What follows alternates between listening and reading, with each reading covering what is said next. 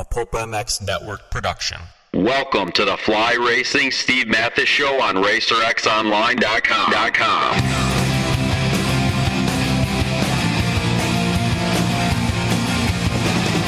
With your continued support of our sponsors, we have surpassed one thousand podcasts delivered with over seven million downloads. Click that Amazon banner on Pulp M X to help us out and donate via Patreon if it suits you. And as always, enrich your moto lifestyle by working with the sponsors who support us.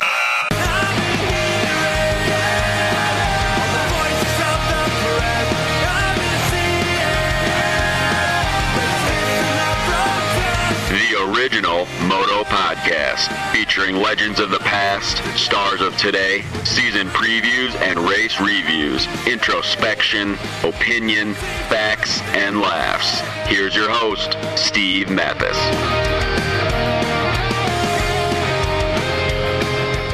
The nineteen ninety Camel Supercross Series began in Anaheim, California, crisscrossing the country several times. A tour of non-stop racing action that spread excitement from coast to coast.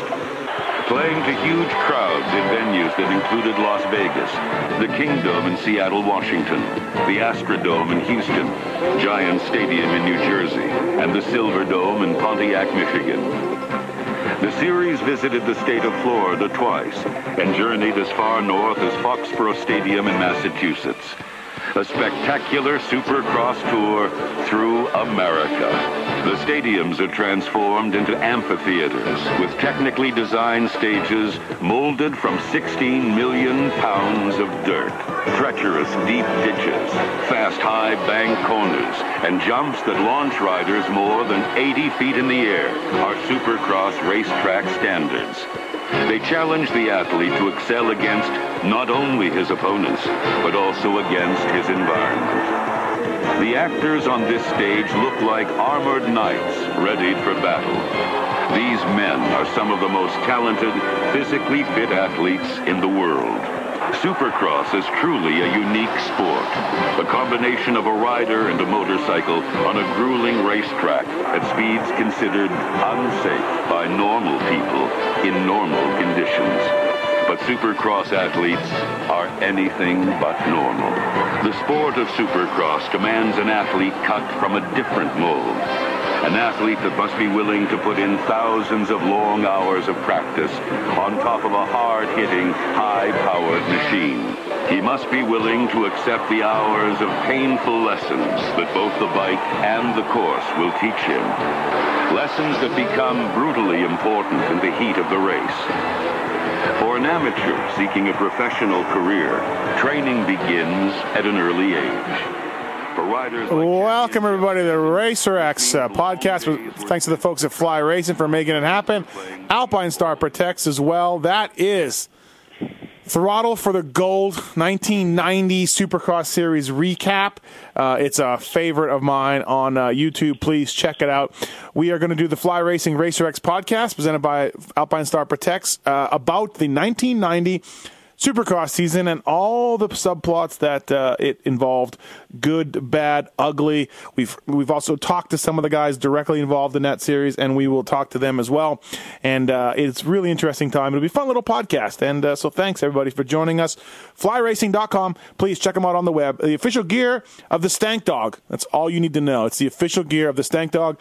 And Alpine Star Protects as well. They got a whole line of uh, products that go underneath the uh, uh, gear, underneath the pants, underneath the jersey, over top with the chest protectors, neck braces, uh, knee braces, and all sorts of things like that. It's a fantastic bunch of guys at Alpine Stars, and they got that whole line of protection products. And uh, and also, too, Stank Dog wears Alpine Stars, so that's all you need. Fly, Alpine Stars, Stank Dog.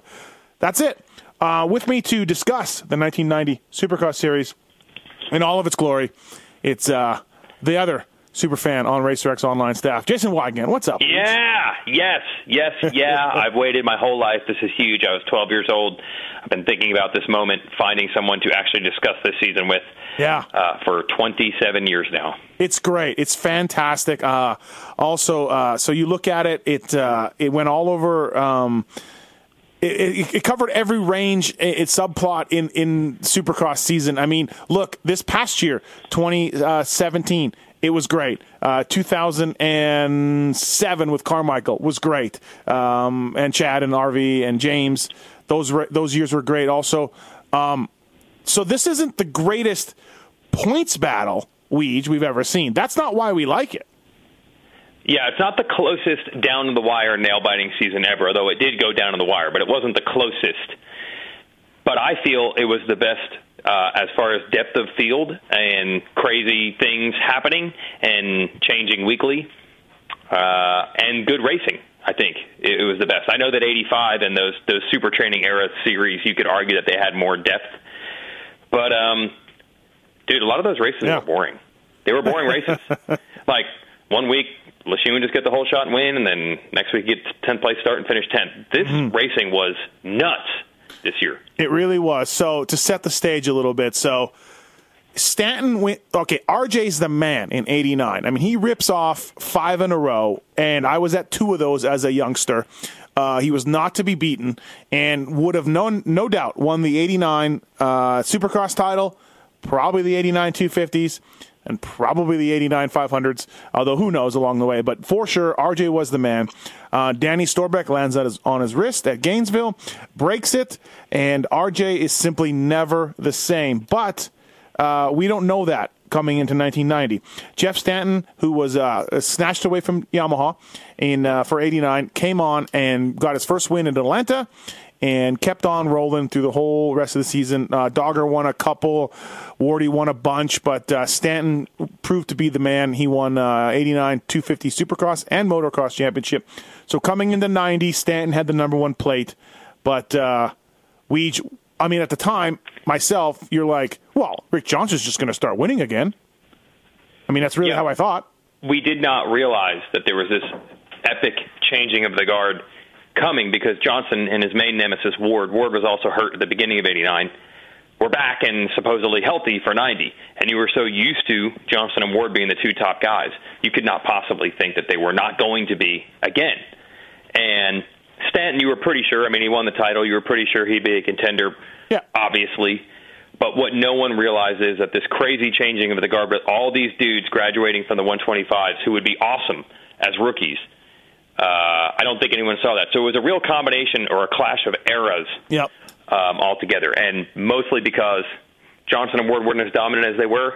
Stanton was right in the middle, and then all these other guys you didn't think were going to be good turned out to be awesome. And Johnny O'Mara switched from Suzuki to Cowie, and yep. we, we, you know, we're like, hey, he's on a Cowie. Suzukis were kind of not the greatest, so we're okay. We're like, okay, all right, like yeah. o- Osho could be back. You, you know, you really don't mm-hmm. know. Um, there was a guy named Jean-Michel Bayle that was coming over, but we saw him win Gainesville, but he won the world title in eighty-nine. But again, that doesn't mean anything in, in this era that you're going to have success. Winning a European Grand Prix championship didn't mean much in the eyes of many, although Bale won a couple of nationals, so you knew he was going to be legit. Um, he was better than anyone expected. Yeah, absolutely. Now, uh, Kiedrowski won the eighty-nine one twenty-five uh, East Series and moved up uh, on a two fifties. Damon Bradshaw Uh, finished right behind Kiedrowski uh, in the Nationals and won Supercross. Uh, did I say Kiedrowski won? No, Bradshaw won. Um, so Bradshaw moved up. Uh, Jeff Chicken Matiasevich, two-time one twenty-five West Coast champ. He moves up to be teammates with Wardy uh, and Osho uh, on the big bike. And uh, Weigandt, it's funny, like Bradshaw, one year and out. Chicken, two years and out. Oh, what a time, Weigandt. What a time. It's It's weird when you, I mean, guys move up, you know, one or two every year. Like, that's a normal thing. Mm-hmm. But I don't know what these teams were thinking, where they just went insane and moved everybody up in one year. I think there were like six rookies. Yeah. Like, what? Why did Suzuki move up both La, LaRocco and Larry Ward in the same year? Yeah. They moved them both up. Bradshaw raced a solid one season in the one twenty-five. He's good. Move him up. Yeah. Kiedrowski was a nobody, three-digit number. He races one year in the one twenty-fives. Honda, move him up. I don't know why they were doing this. Matiasevich was the only one I think you could say was due. Like, he yeah. had won two titles in a row. Yep, yep. So why they moved all these dudes up? Larry Ward, one good year for Honda. Move him up. I, I don't know what was going on.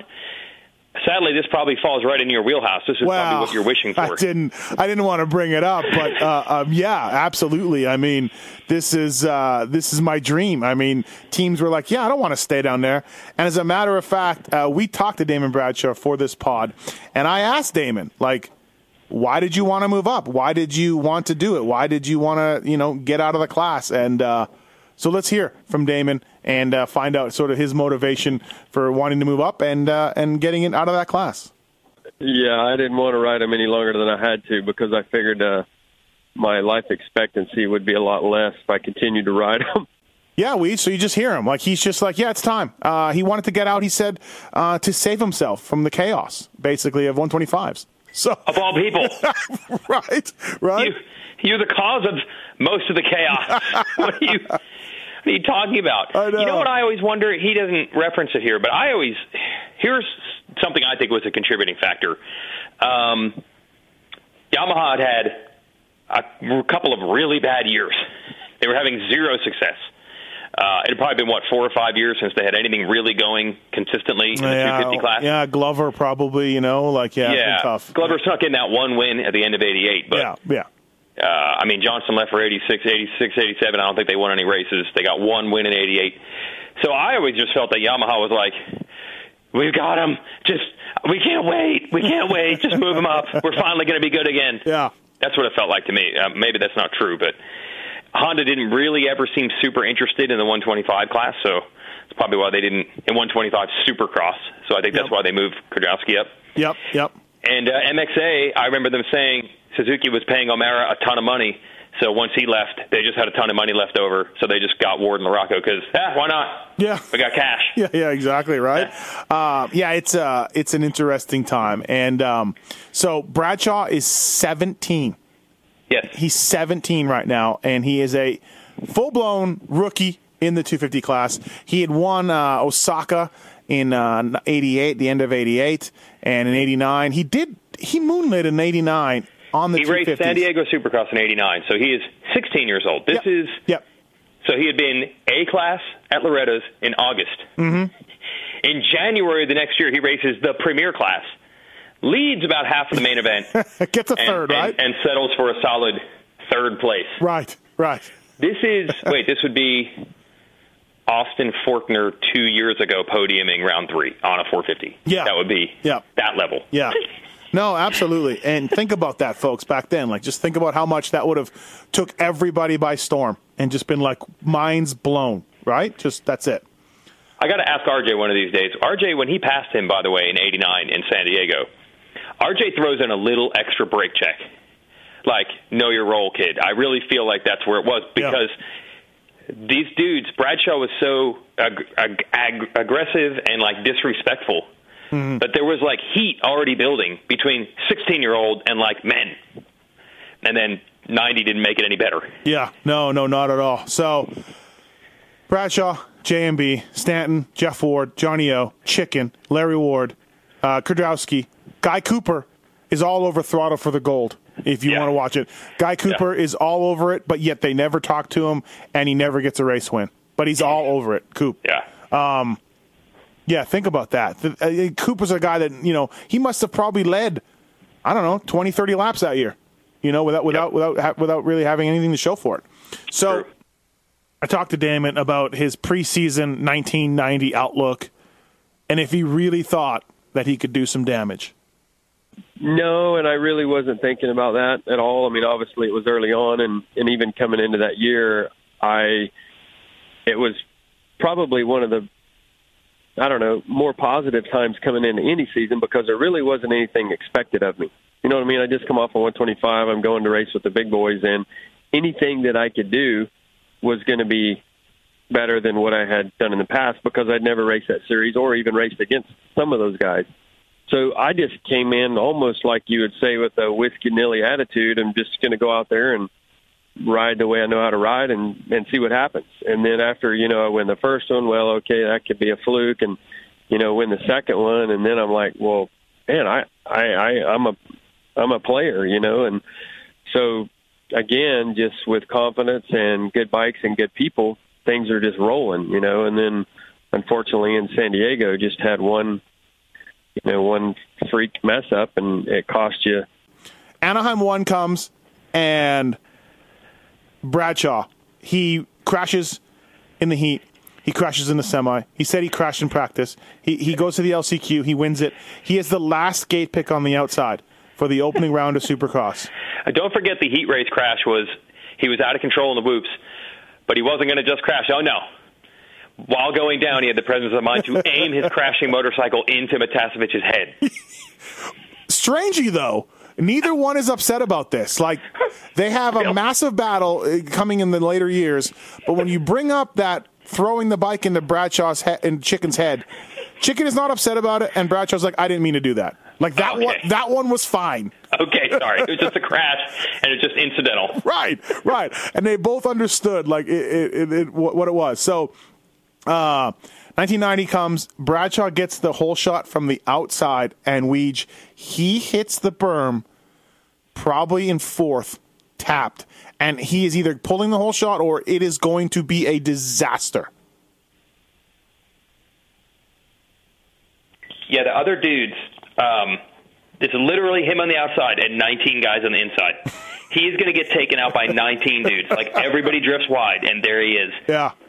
And he makes it out by, He's, like, yeah. seriously, what, not even a bike-length gap between him and the field? Yeah, yeah, probably not. Probably not. He came yeah. so close. They on Again, Throttle for the Gold, they uh, they zoom in on it, and he just squeaks by.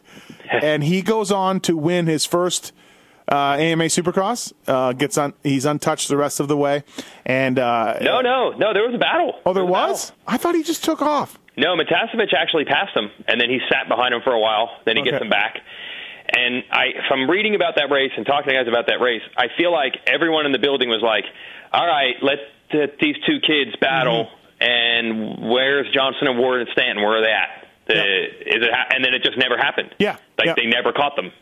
Uh, and uh, Bradshaw went on to repass him.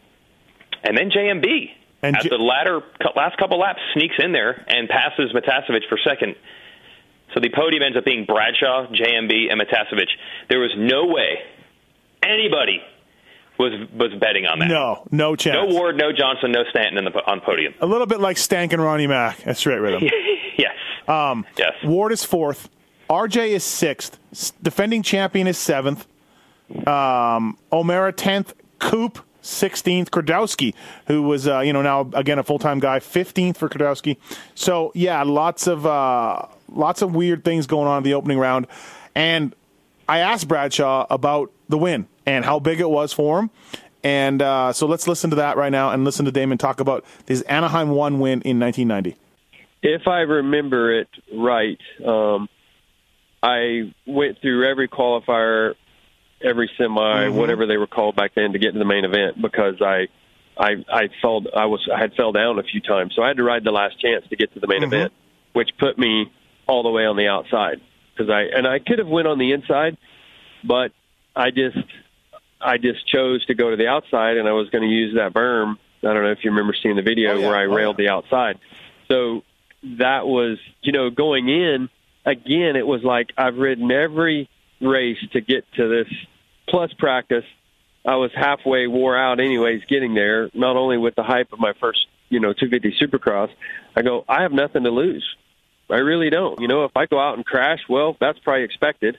It's definitely not expected for me to win. So really, I just went in with an open mind and said, I'm going to go for it. And, you know, the start ended up working for me. And, and uh, you know, I was able to hold on. I mean, I remember the last several laps, I was starting to get pretty sloppy. You know, I had it in so many damn laps on that track. But, uh, yeah, I mean, it was just like, wow, you know, and it set in later on, you know, after the race was over. And it's like, I really, I really can't believe you know, what happened just happened.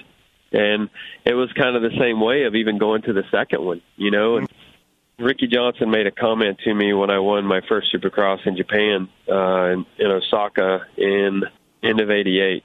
So I had just barely, you know, I was sixteen in July and then rode the last couple nationals mm-hmm. and then went there and won that. And I remember standing on the podium with him, and I've probably said this in interviews or magazines before, but he says, uh, He says, you know, he goes, you fucked up now.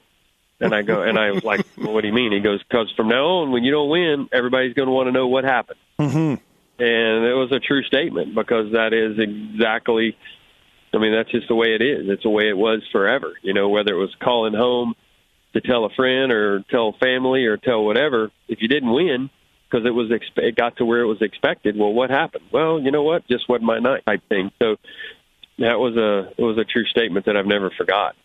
So basically, you know, he, he says, like, it was no pressure. Nobody thought anything about him. He was just this kid, and that helped him. As he alluded to, pressure affecting him later on, that is a few years later. You know? It, it's weird, though, because you didn't – he was so aggressive and take no prisoners and no respect for anyone else, and I'm here to take everybody's paychecks and all that.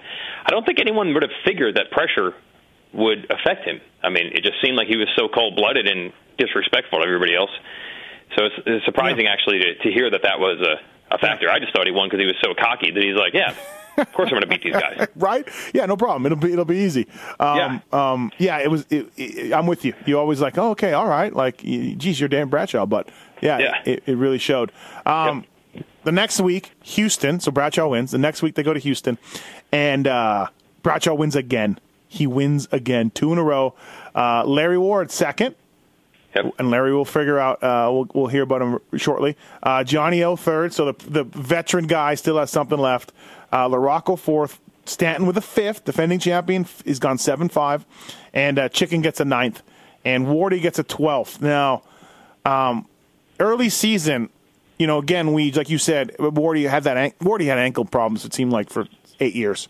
Yeah, but, but uh, he had some problems uh, early in the nineteen ninety season, and uh, that I asked Jeff Ward about his early season problems and uh, how he kind of was up and down a little bit. And um, let's listen to that now. If I remember right, I mean, I know if Chicken was, I, I just wasn't getting good starts. Yep. You know, for whatever reason, I just remember, you know, Chicken hole shotting all the time, and yeah, and I just always, you know, and he was always in the front battling, and I'd maybe catch him towards the end, or he'd, you know, definitely beat me. But um, just I remember I just couldn't get my start. I don't know if it was the bike, yeah, that uh, you know, just wasn't getting me out of the gate, or the power band, or something. I was just struggling that year with. Uh, Right, you know, with uh, getting out of the gate. So who knows what it was? Yeah. All right, there we go. Yeah. So Wardy, Wardy's memories, like whatever, couldn't quite remember what was going on, but um, uh, well, he alludes to in some of the uh, conversations having them that his starts were just bad, and they were at those first two races. Um, he had a few good starts all year, like literally only a few races yeah. where he didn't get a bad start. So that was weird. Yeah. Now yeah. normally Wardy was great. It was good, good starter. Yep. Yeah, no, absolutely. And it was funny because uh, brand new bike in nineteen ninety for Cowie.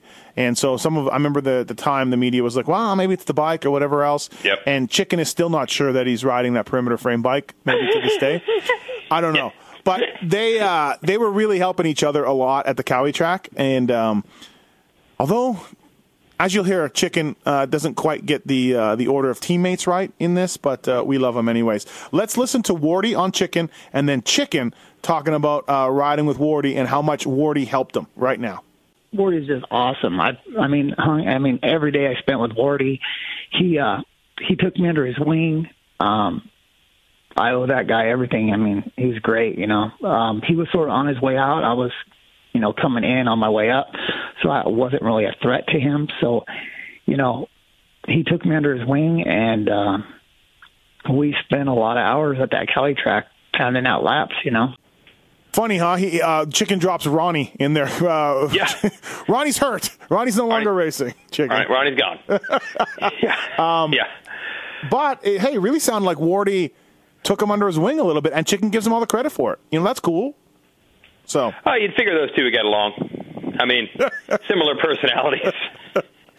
How about if you're Wardy and you are going, first Ronnie, and now I'm stuck with this guy. And now I'm stuck with this guy. Like, what did I do? What did I do?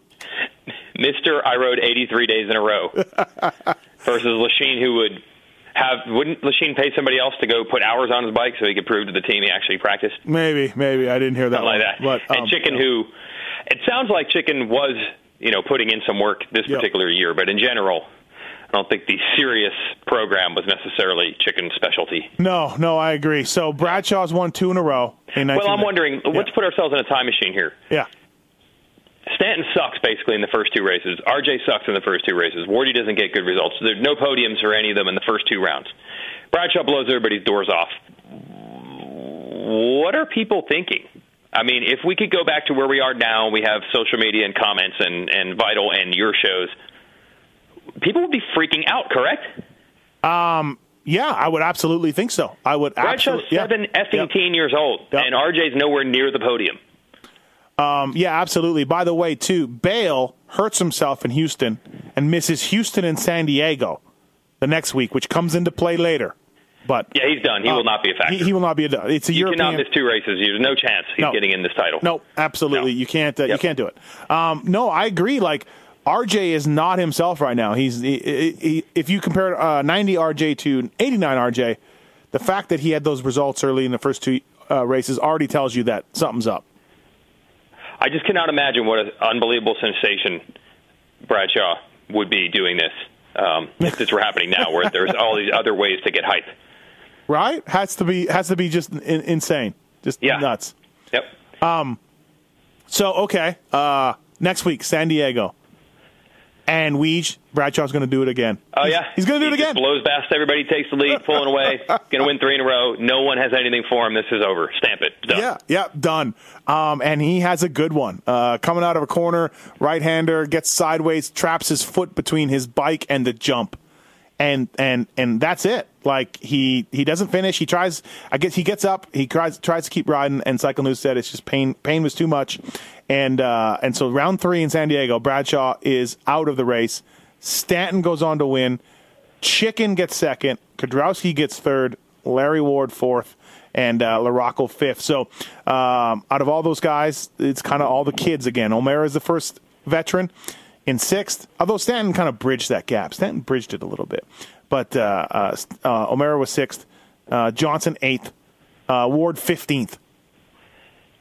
Yeah, and I remember watching um, the shows at that time, and you mentioned Stanton was kind of bridging the gap. Mm-hmm. It was difficult because there was this narrative they were running all year of the rookies versus the veterans. The Bradshaw, yes. Chicken, Larry Ward, Kiedrowski, LaRocco guys. And we haven't mentioned LaRocco yet, but later in the year he gets very good as well. And it was like them against Ward and Johnson, but they didn't know how to classify Stanton because they keep calling him one of the veterans. Yeah. But he was, I think, twenty-one. And at this point, one year earlier, he had not even won a Supercross race at this point in his life. So, but, you know, it probably doesn't help that Stanton never looked like a kid ever. No, that's a good point. He, act, he didn't act like a kid, you know? This fifteen-year-old Stanton, he was like a thirty-year-old guy still. He's, he's got he's got stubble. Uh, I think so. So that helped define this kids against the old guys uh, dynamic that was going on all year. And Stan yeah. somehow leaves yeah. San Diego with the points lead. Yeah. Despite yeah. sucking at the first two races. Yeah, goes seven, seven, five, one, and uh, and leads San Diego with the points race, the uh, points lead. And uh, I talked to him. I talked to Six Time about his uh, early season uh, struggles in nineteen ninety. Let's hear him now talk about that. I remember it being a, a little bit of a slow start because, you know, well, you know, I'll say the young guns, like you said, Matiasevich and Bradshaw, they came on, came out blazing, and uh, yeah, I wasn't. It's not like I was that far behind, but you know, I yep. wasn't right there with them. And then uh, San Diego, if I recall, Damon had a, had a big crash, hurt his ankle. He mm-hmm. was leading at the time, and and uh, something happened to Chicken, and I ended up getting getting a, my first win there. So. It was just, you know, kind of a consistency deal, and as the season progressed, I gained momentum and, and, mm-hmm. and kept driving with it. Funny how time time passes, Weege, and, and, you know, you have less of a panic. Like, Stanton already knows what happened at the end. So it's all good. It's all good, you know? Um, yeah, good point. You know, yeah, there, there had to be some panicky uh, moments. Yep. No, absolutely. Um, so, okay, the next week. They go to Seattle, and just when you think that Stanton's going to take over, he gets another lowly, non-factor sixth. Oh, by the way, I should mention, by the way, we, we missed something. In San Diego, Rollerball was seriously hurt bad. And, oh. and, oh. and he cracked the pelvis. Uh, it was ugly. It was over a jump, over a triple jump. So Rollerball really jacked himself up. I, I was not aware of Rollerball's role in the nineties season. Well, there wasn't a lot of role, but he... It wasn't good. So anyway, so F, uh, you know, F Y I, Rollerball's out at this point. So, um, so Seattle ninety, Larry Ward wins it. Couldn't, oh. couldn't get in touch. One of the most epic races ever. Absolutely. It's great. And you can see the track deteriorating and, and, and falling apart and everything else. It's great. Well, it had all this stuff going for it. Um, Larry Ward, I don't think was anyone was expecting him to be this good this soon. You know, he got that second at round two. Mm-hmm. He's a rookie. And uh, I think he wins his heat race. So, you know, he's from Seattle area, and that building is ridiculously loud. You worked in that building, right? You've, you've Yep. Yep. Yeah. The, the Kingdom was insane loud, right? Yeah, it was. It was nuts. And I was there when Larry won his second race there. Yeah. Yeah, yeah just shut the building down. That's right. Um, so I think you could you could tell the crowd had like this sense of this kid we didn't expect to be this good this soon. Oh, my God, he could win tonight. um, and just to add to that drama, he and Matiasevich get into a classic nineteen nineties block pass, block pass ram fest while battling for the lead. Yep. And the crowd is going bazonkers during this. Yeah, it's a little bit of a slow down, a little slow race. They're looking over at each other. Um, and these kids are, this is what these kids are doing to start the nineties season. You know what I mean? This is what, what's happening. Um, they, they're taking the, the vets by storm a little bit. And uh, R J gets fourth, Cooper fifth, Stanton sixth, Tishner gets third. And we didn't, we probably won't talk about Tishner much. He's very underrated, but he's, he's one of the kids at this point also. Um, this might be his first year in, uh, I know eighty-nine was his first year in the big bike class, but, um, again, so Bayle comes back too, by the way, for Seattle, gets seventh. Um, Larry Ward winning that. It's so weird when you go back and watch this race. And I think these are all on YouTube if folks want to check it out. Yeah. Somehow Chicken and, and Larry Ward are basically stopping. They spend a whole lap just stopping almost in every corner, not cutting underneath each other. Mm-hmm. And, uh, one of my buddies pointed this out. He's like, Titcher's in third and somehow not closing. Like, he's the same gap back, even though they're stopping in corners. It's like this magical, mythical, no one can catch them yeah. while they are literally stopping in corners, cutting each other off, and, and then eventually Matiasevich just rams the shit out of them. And the crowd starts booing insane, and then Larry Ward passes them back and pulls away, and the place goes nuts. Yep. It's, it's amazing. It, it's it's incredible. It really is. And well, I just highlight all this because the aggressive block pass riding takeouts, they was hitting its, like, all-time zenith, I think, at this era. Yep, yep, absolutely. It's the start of it. It's the start of it is what it is. Um, yeah. And um, so I talked to Wardy on these kids, and I also talked to Stanton on these kids, although Stanton wasn't one of them. But when I talk about kids, I mean Larry and Chicken and Bradshaw, although he missed this race, and all these kids. Let's listen to first uh, Jeff Ward and then uh, uh, Jeff Stanton on what kind of they were thinking about when they saw these kids and what they were doing and, and all of that. It's uh, it's funny stuff. Yeah, but we, you know, we were kind of like, that's cool they're doing it to themselves because they were the faster guys out there. Right. So it was like, you get a fifth-place start and you saw Chicken and Bradshaw up front, you went like, cool. You know, they're going to hit each other and knock each other down, or, uh, you know, one was out there without the other, then you were like, oh, shoot, this guy's going to run away. But they were both there. Then, uh, you know, there were going to be some T-bones and you're going to get one of the guys because he's going to be laying on the ground. You know, if, if we were in there, you know, slamming and doing something, they'd be coming after us. But it just seemed to like never, uh, you know, really, really happen like that. And I think, you know, I think they respected, you know, the older guys and got past champions a little more than, you know, they maybe uh, maybe said they did. But they, we certainly didn't get, you know, T-boned and in fights with them. You know, I, I may have gotten to Bradshaw one time during the year. I don't even know if it was that year or the year after. I think it was more because he took out Chicken or something. You know, right. And I got involved somehow. So, next thing you know, I'm almost throwing a fist at him, and Fisher grabbed me. My, he was on Cowie's, and because he said something to me, you know, and I just went over there to kind of settle the fight. You know, he's after me. They did show me some respect, and, and, and honestly, you know, I think that's part of the problem with today's the last couple of years and today's today's guys is uh, you've got to study who you're riding with and, and know what they're going to do. You know you know who you can battle with and, and who you you you got to let go into the turn or, or they'll take you out. And so, um, not not knocking on my door, but I think I was smart in in, in many in many aspects in that way. I knew that Damon Bradshaw and I, I don't care where it was, Supercross, outdoor, anywhere, we could battle. I had the respect for him that he wasn't going to take me out, and he had the respect for me that I wasn't going to take him out, because that, uh, no, that's not what either one of us wanted to do. We wanted to win, do the best we could, and then there was guys like Chicken uh, that you knew you couldn't, you, you know, you couldn't go into the turn with him because he he, he wasn't going to You know, he wasn't going to let up. So you just, hey, give him the space, let and you know, plan it out a couple of turns down the, down the way. So, and I think you know a lot of guys, you know, they'll take somebody out, but they're not looking as a redemption in the next couple of turns, and it, and it happens. You know, you got to be smarter than that and, yep. and study it. And so, I tried tried not to put myself in bad positions, and you don't win titles by putting yourself in bad positions by making stupid mistakes by taking each other out and getting in a fisticuffs with people. Yeah, so like the wise old vets, uh, Weigandt, they are, they're just like, look at these guys. Look at these kids, you know? Just unbelievable.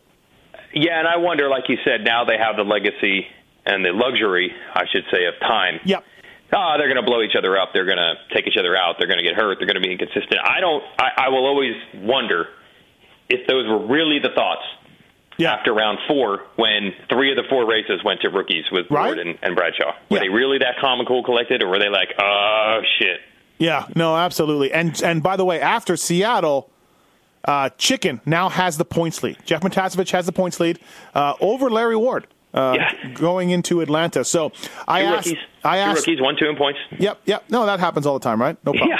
Yeah, yeah. Um, and I talked to Chicken about having the points lead and uh, and everything else uh, that regards to uh, you know sort of the pressure and being a rookie and uh, and holding it here. So let's listen to Chicken, who's uh, who's comical, by the way. Loves loves Chicken. So let's get into that. No, I didn't feel the pressure towards the end. It's just uh, I, you know, everybody and their mother wants to tell you, you know. Uh, what to do and how to do it, and uh, it's not so much pressure. I just had one really bad race at back in New York or something, Foxborough or something. I uh, think, or something. Foxborough, you went ninth, and San Jose, you got tenth. Two bad, yeah, two two bad races near the end. Well, San Jose, I, San Jose, I got tenth. Yeah. Wow. Um, what happened there? All right, so thanks to uh, thanks to Jeff for that. He, uh, you know, he kind of just riding around. He didn't really expect too much of it, you know what I mean, and uh, didn't really think about the points lead a little bit. So, and that'll come that'll play into that'll come into play later on in this podcast. Um, Atlanta, nineteen ninety, the oh, next good week. Lord.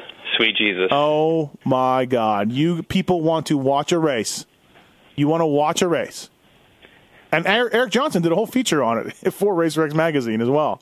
Yeah. Um, I don't even know where to start. Weigandt. Wardy wins it, but holy smokes.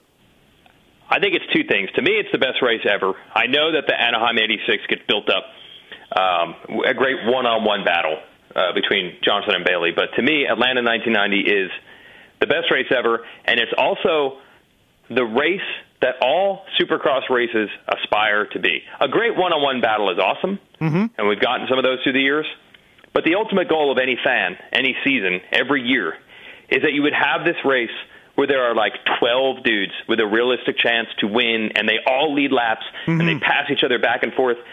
I've watched this race nine thousand times trying to figure out what was the formula on this night that no other Supercross race could have. It was at the track, was it the weather? It was always super cold in Atlanta because they did it in February. It was an open stadium. I don't know what the hell it was. But this race, there's no other Supercross race like it. Like I said, I think there were twelve guys that legitimately could have won. And I don't mean before the gate dropped, the announcer said that to hype it up. I mean during the race, like twelve different guys led at different points. Yeah. It was insane. Yeah, no, it was nuts. Uh, Wardy passed Cooper on the last lap. R J looked like he was going to win it, you know. And yep. and one of the things that R J's talked about now in, in you know in recent years about his wrist injury was softer dirt helped it. This was certainly softer dirt. You know what I mean? So maybe it was that. Uh, it was Cooper's birthday, Guy Cooper's birthday, and he got passed on the last lap, which just signifies everything about Guy Cooper, I think, in yeah. his career. You know yeah. what I mean? Yep. Um, yep. And, and Bradshaw looked probably maybe he was back and, and feeling better about his ankle. Um, well, actually, let's listen to Bradshaw. Before we get into Atlanta ninety, I wanted to figure out, like, what was up with your ankle? Like, what was the problem? Because in Throttle for the Gold, they just said he, they showed him in a cooler. Soaking in a cooler. That was it. Um, they kept bringing him back. Uh, he actually, you know, he crashed out of San Diego, and then he races um, Seattle. Yep. And he finishes last, but not because of the ankle. He actually, they weren't so smart with track design back then. They just have a huge double out of the first turn, just like that Anaheim start that he had where they hit a huge double at Mach twelve out of turn one. Yeah. Uh, the Seattle race, same thing, huge double right out of turn one, everybody side by side. and he gets tangled up with a privateer, this guy, Kerry Mulligan. I remember them pointing it out on the T V show. Bradshaw goes down in the first turn, like, from thirty feet in the air. Um, but he kept showing up at the races, even yeah. though he was supposedly hurt. Like, they couldn't figure it out. Yep. And uh, and I talked to him about it, and I asked him about it. He doesn't have great memory of the specific example of what it was, but it was his ankle, and it affected him for a long time. So let's listen to Bradshaw talk about his uh, his ankle injury. I honestly don't know what I did. I mean, it was not a it was not a sprain, and I I, I can't really remember what bone it was or what I actually broke. Um, but I think it was something that wasn't like, like you couldn't walk on it. It was just something that riding and, and it would swell up. That was the big thing was mm-hmm. every time I tried to ride, you know, it would swell up. So we'd come in and cram in the cooler. But I honestly don't remember exactly what went wrong. It wasn't a sprain mm-hmm. and it was in my ankle. That was the thing that kind of changed. I mean, really, that injury changed my riding style from that point forward as far as, I don't know if you remember everybody talking about how high I would adjust my rear brake on my bike. And everybody, every time we did magazine stuff, they're like, golly, his brake is so much higher than the foot peg. Well, the reason it was, was for so long I had to ride with my ankle taped up nearly like a cast. Okay. So my ankle wouldn't, my ankle wouldn't work. I had to use my whole foot on the brake when I needed the brake. So I couldn't bend my ankle like most people would deflect it down or up. That's the reason I had to have it so far above the foot peg that I could use the brake because my ankle wouldn't bend. Yeah, that's funny, Weech. He had to adjust his uh, his rear brake higher because for the lack of mobility in his ankle for years. For years he had to do that just because of his ankle. So Oh, yeah, uh, he was always known for that. I didn't know that was why. Yeah, yeah, it all started in ninety. So, um... So, yeah, he leads for a while, and you think, oh, Bradshaw's back. Yep. Um, Johnson gets in the mix for a while. Stanton gets in the mix. Stanton crashes. O'Mara. O'Mara. O'Mara gets in the mix for the first good race of the year for him. He gets in the mix.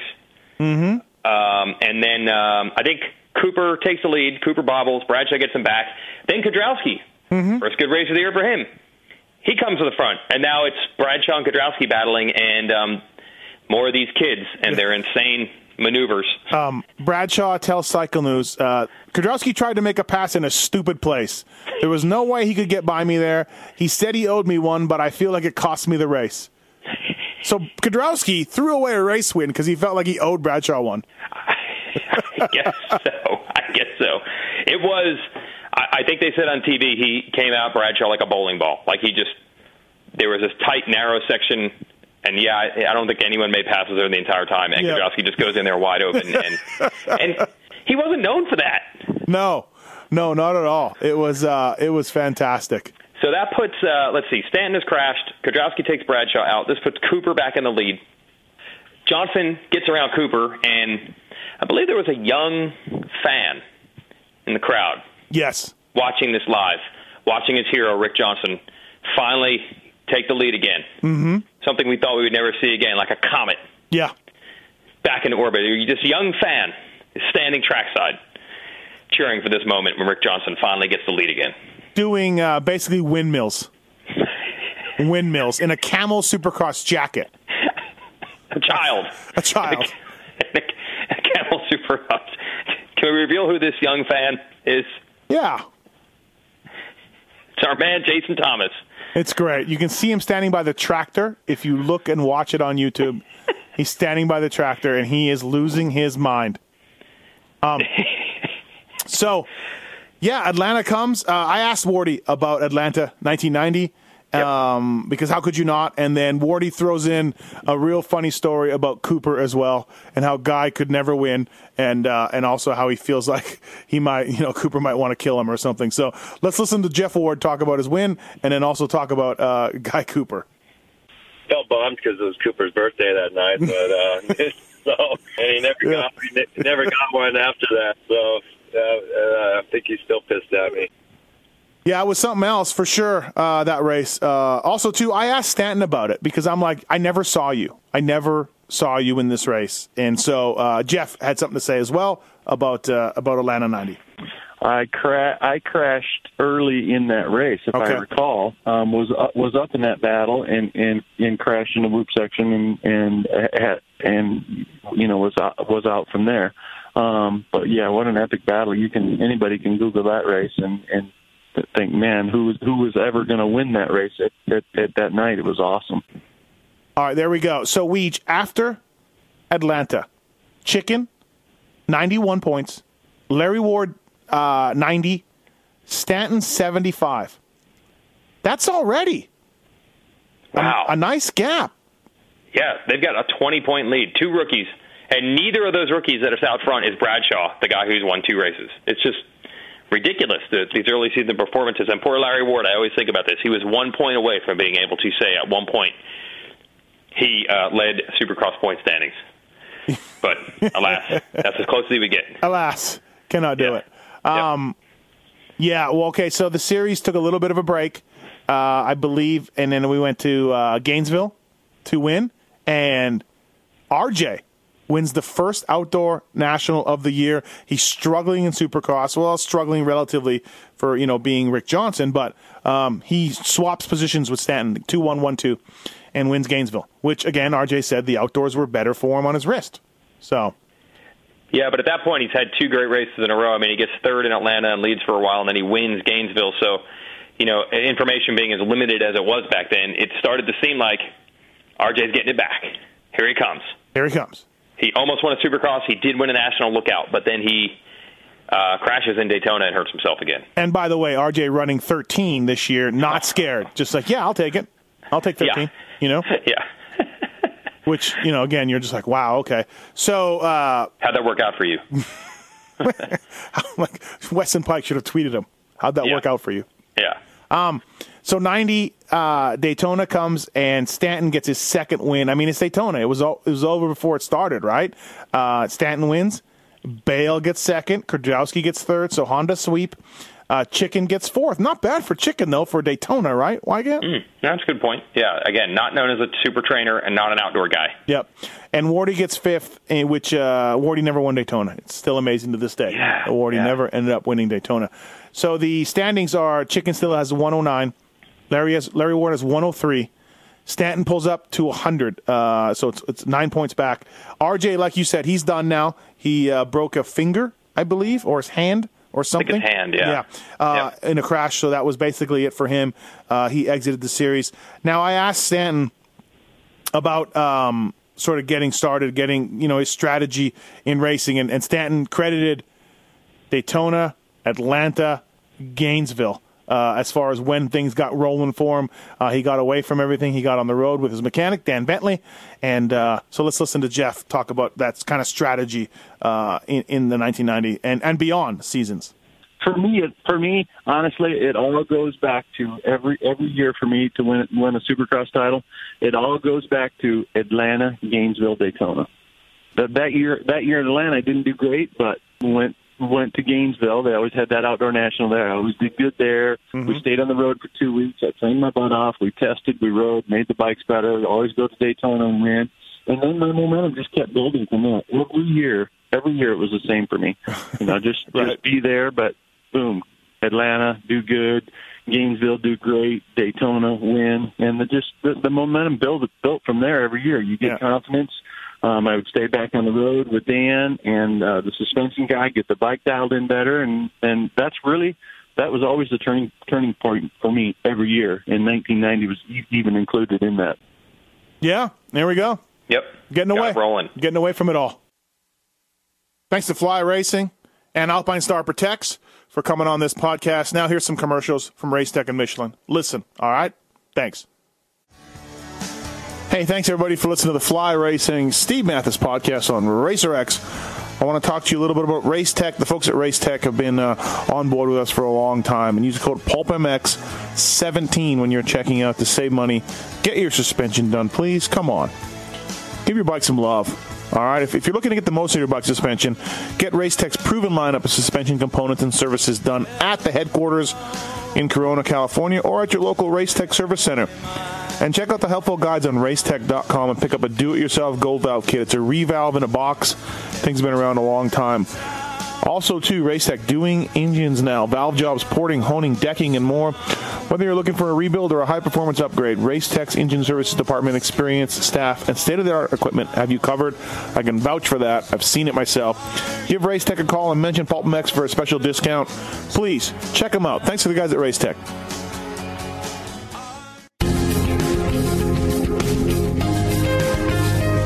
Hi, Randy Richardson from Michelin here, and I'd like to thank the Pulp M X Show listeners for your support and share some information about Michelin motorcycle tires. Michelin offers motorcycle tires for everything from cruisers to sport touring, sport bikes, and adventure touring motorcycles. And as we celebrate our ten-year anniversary of our iconic partnership with Harley-Davidson, you'll find Michelin Scorcher tires on an increasing number of factory-equipped Harley-Davidson motorcycles. New for two thousand seventeen, Michelin introduces the new benchmark for sport bike tires, the Michelin Power R S, featuring many of Michelin's patented technologies, all of which contribute to the incomparable grip, handling, and flickability of the Michelin Power R S. I just want to hear the motocross stuff. Fair enough. Let's focus on the Michelin Starcross five. Because the Pulp M X Show listeners are important to Michelin, we're going to continue to sponsor Steve's janky radio show. That's right. While I'm not like some people who say, I know everything, I do know a few things about motorcycle tires, and I'd like to share some of the key features and benefits of the Michelin Starcross five tires with you. And I promise it's not a bunch of corporate blah, blah, blah. The Michelin Starcross five tires are specifically designed for use in a broad range of conditions and terrain. They're available in sand, soft, medium, and hard versions, and are offered in twenty-one size and fitment applications. Yeah, you like that? In addition to the exceptional performance and durability, the redesigned architecture of the Michelin Starcross five features a bead profile that makes the tires easier to install. And everyone knows, easier mounting, always a good feature. If you're riding on Michelin Starcross five tires, but you have friends that are still buying other brands, please tell them, no, no, no, no, no, no, no, no. Encourage them to try a set of Michelin Starcross five tires. And if you haven't tried Michelin Starcross five tires yet, you're out of your mind. Dude. Visit your local dealer or online retailer to purchase a set of Michelin Starcross five tires and install them on your bike. Who knows? They might just help you learn to do a backflip in a day. It worked for the Doom Goon. To learn more, visit Michelin Motorcycle dot com and follow us on Instagram at Michelin Motorcycle. And it did seem like after, um, you know, R J almost wins Atlanta and then wins Gainesville and battles Stanton to the end, and then Stanton wins Daytona, it did seem like, all right, enough. That's enough of you kids. Right. Yeah. These dudes are going to start taking back over.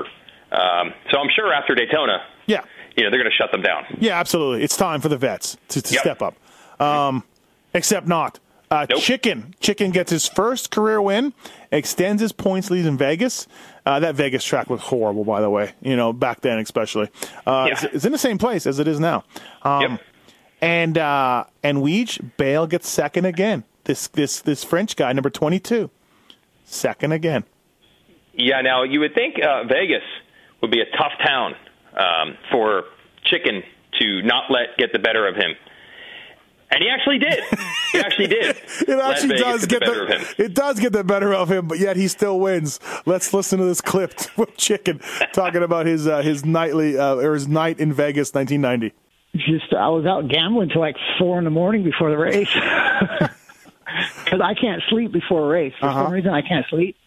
So Ve- Vegas is like the worst place for me because I just sit in my hotel room and stare at the ceiling, and I'm like, fuck it, go gamble. And then I'm out gambling at like four in the morning going, I hope nobody sees me. You know, I got a, I got a race in a couple hours. But, um, yeah, it was just, it was just, I don't know, it was just one of those nights where it was just easy, you know, I don't know.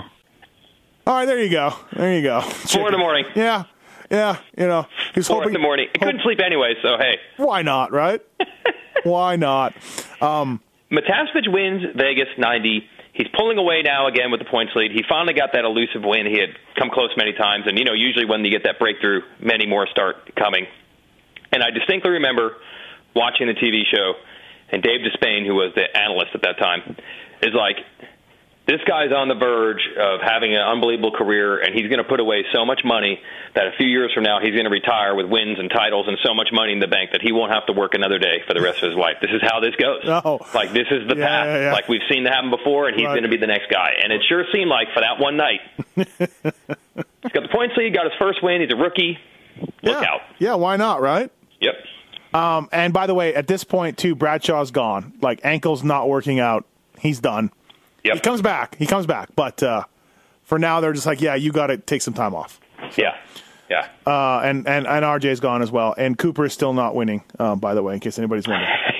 um, uh, hey, I talked to uh, a chicken about Stanton's strategy a little bit, you know, about Stanton playing it safe and getting every, everything sorted out. You know, yeah, so, what did he think? Uh, let's let's get right into that.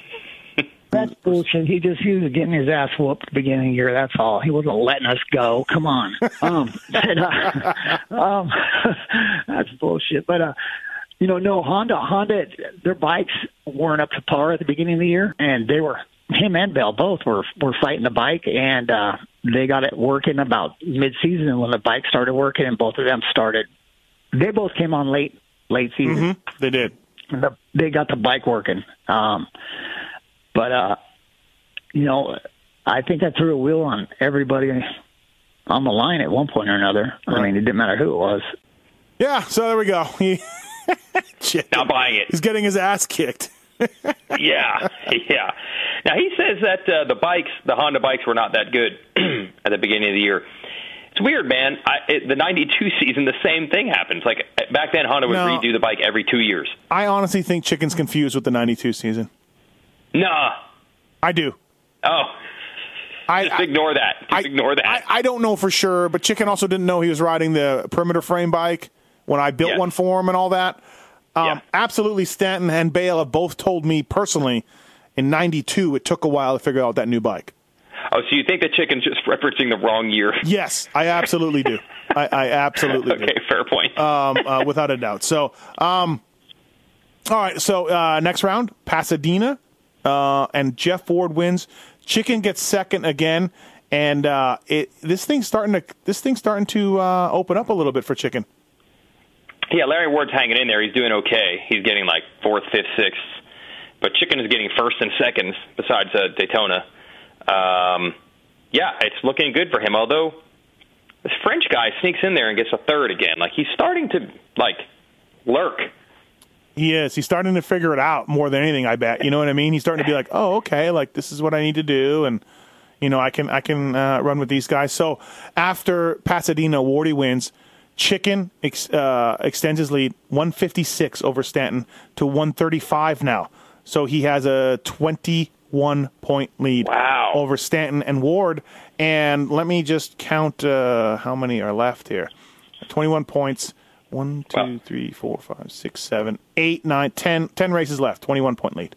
It is an eighteen-round series, by the way, which I know everyone says seventeen races is insane these mm-hmm. days, but yeah. they did eighteen back yeah. then. Um, yep. Bayle is now fourth, tied with Wardy with one eighteen. So Stanton missed two races. Yeah, yeah. He, so he's been more effective, I think, than people are realizing. Um, his points are skewed because he missed. Dude, so wait. He missed. He's only raced six of the eight rounds? Um. Yeah. He he, well, he got one point at one of them, right? The one that he crashed out at, I believe. Oh, uh, okay. So, but either way, he's yeah, missed yeah. two out of eight rounds, and he's actually in the top five in points. Yeah. Interesting. Yeah, interesting. The next week, Texas, Dallas, gets the win. Bradshaw comes back, but Bayle gets the win, and uh, and Bradshaw gets second. Amazing. Again, Bradshaw, like, just steps right in, like, oh, yeah, here I am. Like, I'm, yeah. you know, I'm good or whatever. So um, I thought it was funny, uh, the, the economy between that. Like, Bradshaw just parachutes in and out and does really well, and then comes back and, and misses races, and then comes back and does well again. So Yeah, ba- yeah, his speed was so ridiculous. Yeah. Same thing. He crashed out of San Diego, crashed out of Seattle, and he's got a broken ankle, but then just leads Atlanta for half the race until yep. Kiedrowski knocks him out. Then he's out for a few weeks. Yeah, comes back, gets second. The speed was just crazy. Um, if I remember this um, Dallas race, Ward wins Pasadena because he finally gets a good start for the first time all year. And then he gets another good start in um, uh, Dallas here, or Irving. Mm-hmm. The track that, by the way, was just basically the track was made of garbage. You remember that? Yes, it was always garbage. You're right. What was up with that? Just bags, and looks like bags were sticking out of the dirt everywhere. Yes, yes. It's like they literally got their dirt from a landfill. Like they just dug up a landfill and built the track. I mean, garbage honestly, bags. honestly, they pro- that's probably what they did back then, right? Maybe. I, I never. I thought I'm like, did they line the floor with like plastic, like under the dirt, and it comes up like. No, you're right. They probably did just dig up a landfill to get cheap dirt. Yeah, yeah. Um, so Ward gets another good start, and I think he's right there with Bradshaw and Bayle, and you're like, okay, Ward, he's got to figure it out now. R J had a chance. Didn't happen. Now Ward, he's got these guys, and then he cases the shit out of a jump and crashes out. Oh, yeah, that's right. Yeah. I, I was, yep. had an over-under bridge. Yes. This one had an over-under bridge, and then, yeah, that was it. Um, uh, Bradshaw said uh, in Cycle News about Bayle's win, there wasn't much I could do. Bayle was riding really good, and I tried to put up a fight, but he's riding too good tonight. Once he got around me, I just wanted to stay in second place. Wow. Interesting. Wow. Uh, wow. And Bayle says, this is a dream come true. I am very, very happy to win. And that's the only quotes from, from J M B. That was it. That, that was it. it. That was it. Um, okay. And uh, so Ward dropped out of the race while he was running third after that after that crash, where he like sends it off the track. I don't really know what happened there, but it looked to me like I think he cases it and just gets those damn ankles again. Yeah, I think. Yeah, maybe so. Um, yeah.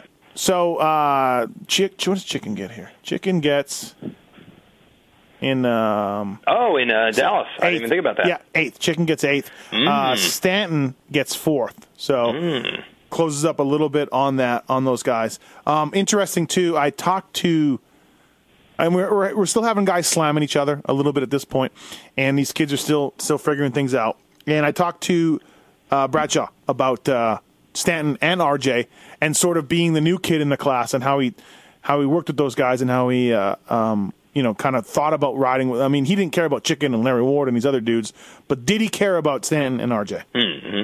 You know, Jeff, to me, probably took it more in more in stride than than the other guys because it wasn't like he really got pissed. He just he just was still Jeff Stanton that could still could still win, you know. And so where I think Ricky was probably more like me, it got under his skin, it pissed him off.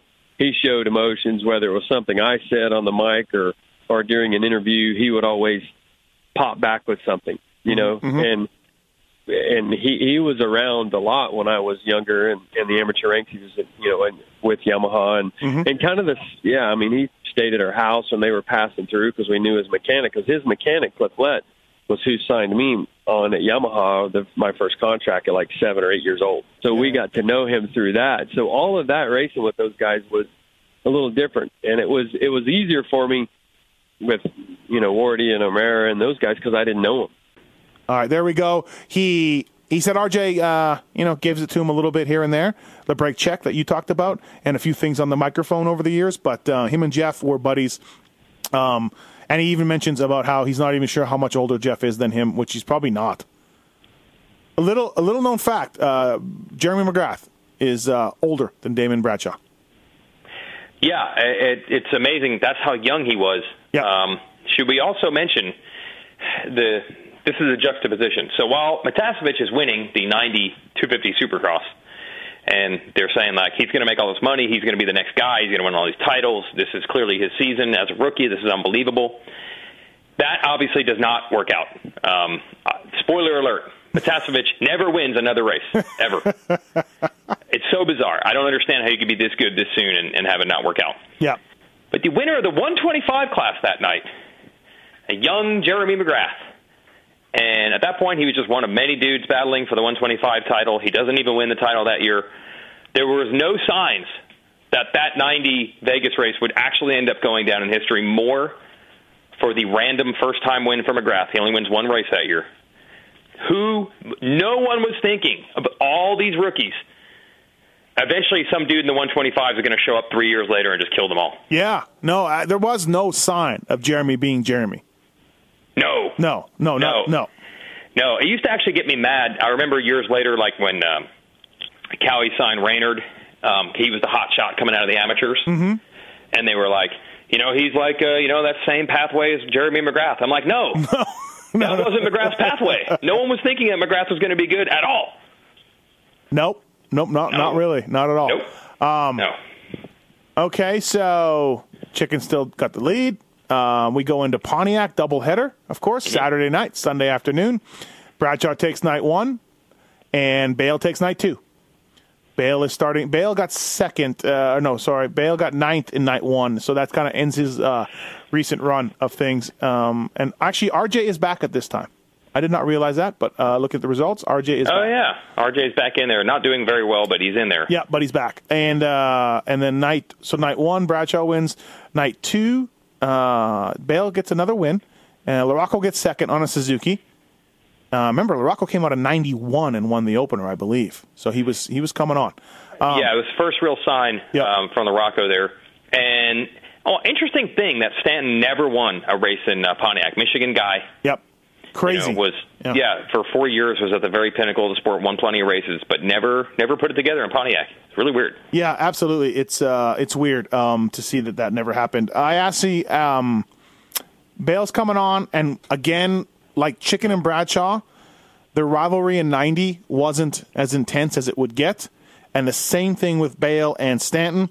They were teammates, and I think I don't know how it was that in nineteen ninety, but of course by ninety-two and ninety-one. Everyone hated each other. Yeah, I imagine the seeds were start, starting in uh, in ninety. So I talked to uh, Stanton about Bayle and sort of how he missed some races and uh, and started coming on a little bit. Um, so yeah, listen to Jeff talk about uh, J M B. I'm in the first part of the year out in California, seeing you know r- r- doing a little bit of riding with him, but seeing that you know the kid's talented, but uh, knowing that my hard work was going to pay off in the long run, uh, training-wise and riding-wise. Um, you know, I was just sticking to my guns, doing what I had to do, and, and it, it worked throughout the year. All right, there we go. Um, so, but at this point, I mean, I got to pull up the uh, the Cycle News here, but why can't um, why can't Chicken Chicken win this title, right? Yeah, the the strange thing, and as I said at the top of this, I think it's the best season because of this depth. The points would swing um, in, in ways we're not used to now because the field is so deep and so evenly matched. A guy would win one race and then just get eighth the next week. You know, that just does not happen. I mean, we always joke about, especially during the, the high point of, like, Stu, Carmichael, and Reed, they could not not finish the podium. They could not. They could not ever not be in the top three. It was Chad could start last. He'd pass ten dudes in the first turn, and he'd go from ninth to third by the end of the night. That was the worst case scenario for those guys. And it leads us to these days where, you know, when Tomac's winning all these races in a row, we're just counting, well, okay, yeah, Dungey will get second or third every week. Yeah. Um, you just look at this Pontiac, and this is the days of the doubleheader where they raced, what did they race, Saturday night, Sunday afternoon? Yeah. Yep. Right. Bayle just gets a ninth and a first. Uh, Bradshaw gets a first and a twelfth. Uh, Stanton gets a sixth and, like, a podium. And it was just normal. Yeah. Like, getting ace and first and all those guys, any of those eight guys could win any night and then get eight the next. It was just totally the way it was at this time. Yep. Which is awesome, which is great. And also, too, you had Suzuki and Cowie and Honda and Yamaha. Yep. Like everybody kind of having a guy or having a few guys and yep. sharing the success. You know, that's another part of, the, of it that made it really cool. Yeah. Um. So Tampa, the next week after Pontiac, Chicken gets second, extends his lead over Stanton, uh, but Bayle wins again, one of his four that he won on the year. And it's three of the last four that yeah. he's won now. Yep. He is coming on strong. Uh, and I remember being very worried about this. yeah, this I'm was like, this yeah. was uh, the year before M X A kind of went after Bayle a little bit. And, and, and I, I do feel as a kid that just read them and didn't know anything. There was no internet. There was no nothing else. Uh, Cycle News subscriptions didn't work in Canada. You would get four issues at once, you know? Like, seriously, the, I, I don't know what happened to the U S P S and Canadian Postal Service, but you would not get a, so you would not get a mag for three weeks and you would get four. And you're like, thanks. So I only had M X A months later. Do you know what I mean? Um, And they, they, yeah, and T V, I don't know what you had up there, but even T V here, they no. they they didn't start. They wanted them to run weekly, but the races, they have these weirdo breaks, like they would race nationals during Supercross. Yeah. yeah. So the only way to have it be on eighteen consecutive weeks was to wait. Like, the first round didn't start until March, and then the last round they'd be like have caught up. Mm-hmm. So, yeah, they weren't on T V until usually about a month after the race took place. Yep. Um, so there was no good way. Now, I had the luxury. I would get Cycle News because my dad worked at Bel-Ray, and for some reason the only person in the company interested in reading Cycle News was an employee's twelve-year-old son. The only person that had any interest in any of this. And this year, I just remember my dad would come home with the Cycle News in the briefcase. I just couldn't wait. I couldn't wait. Like, he's going to be home. He's going to have the Cycle News in there. And it was every week. It was like, you ready for this week's crazy surprise? In fact, you got the Cycle News archives in front of you, right? Yeah. Doesn't the Seattle Supercross cover, I think, allude to, yeah, not Jeff Ward, Larry Ward won? Yeah. Because we know yeah. you don't expect to read that yeah. Larry Ward won. This no. is not a typo. It says Ward. That's Larry Ward. Top, top Seattle. Yes. This is not a typo. Yeah. Um, uh, and that was it. That was the only information.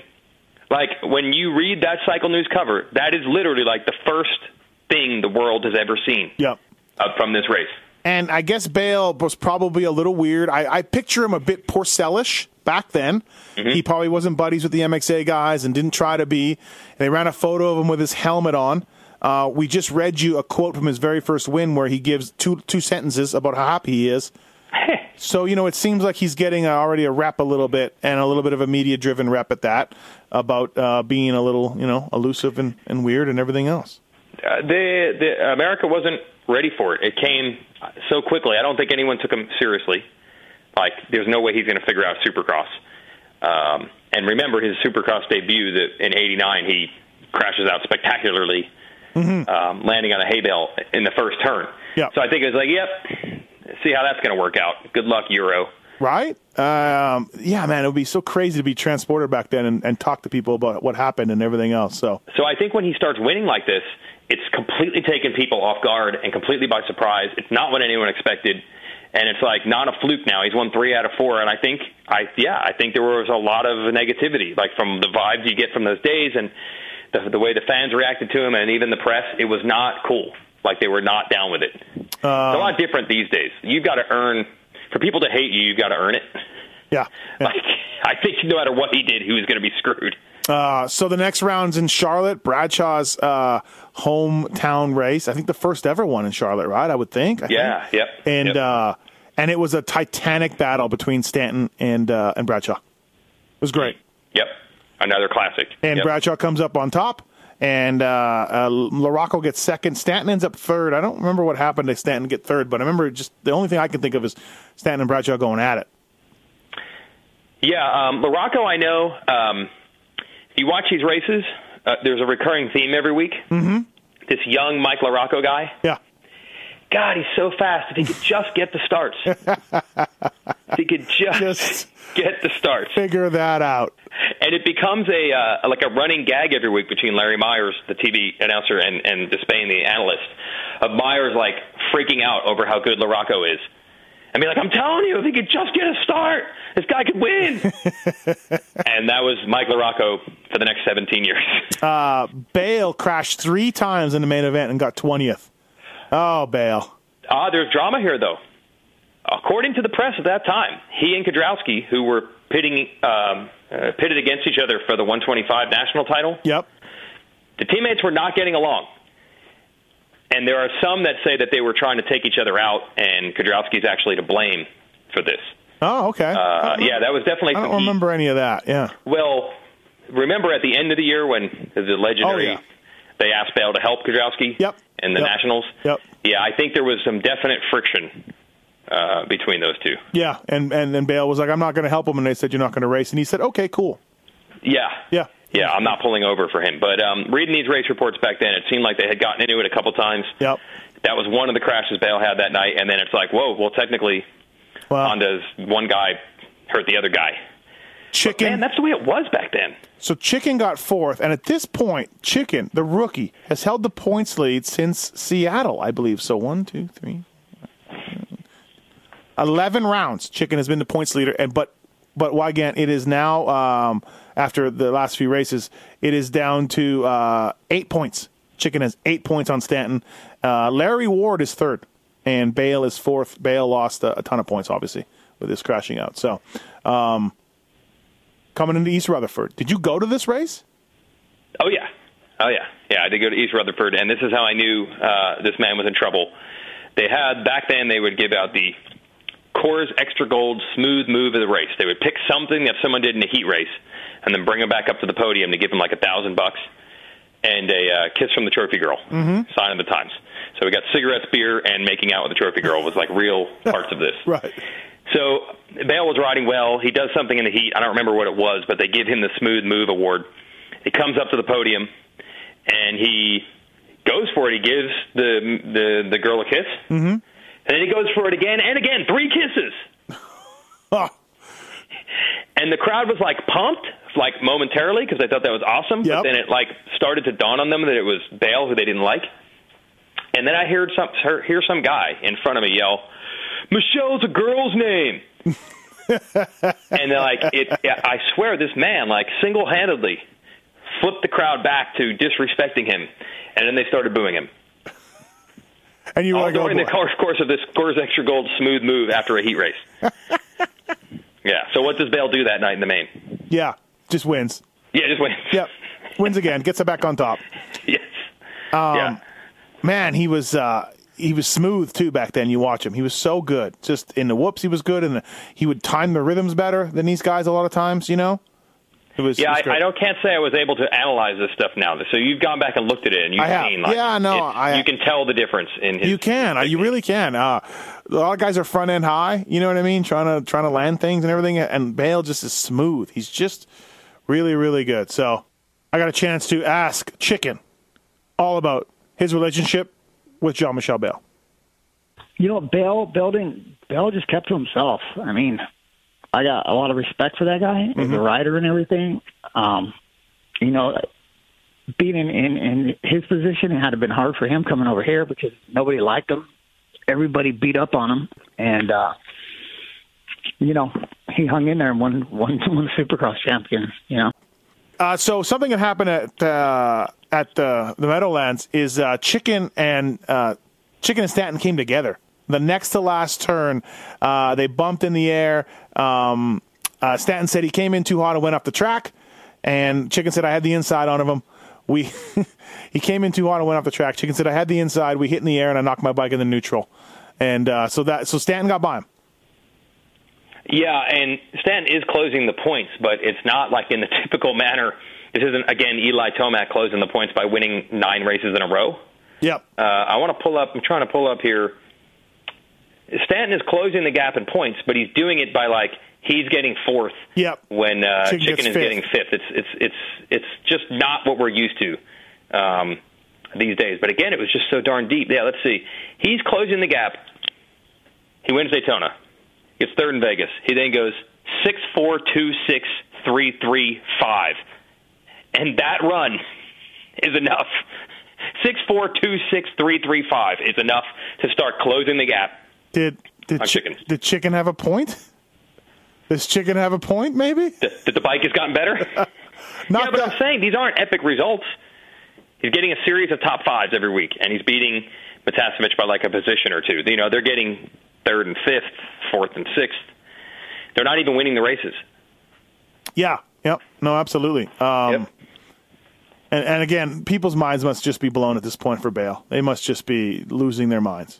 Uh, can you get the points in front of you? I mean, at this point, even though Bayle had the twentieth yep. in Charlotte, the two races that he missed, got yeah. a ninth in, in um, Pontiac, because Stanton and Matiasevich are only getting fourth and fifth, he's starting to get dangerously close to the points lead again. He is uh, twenty-two back of Chicken right now after mm-hmm. after Foxborough, and he is uh, fifteen back of uh, of Stanton.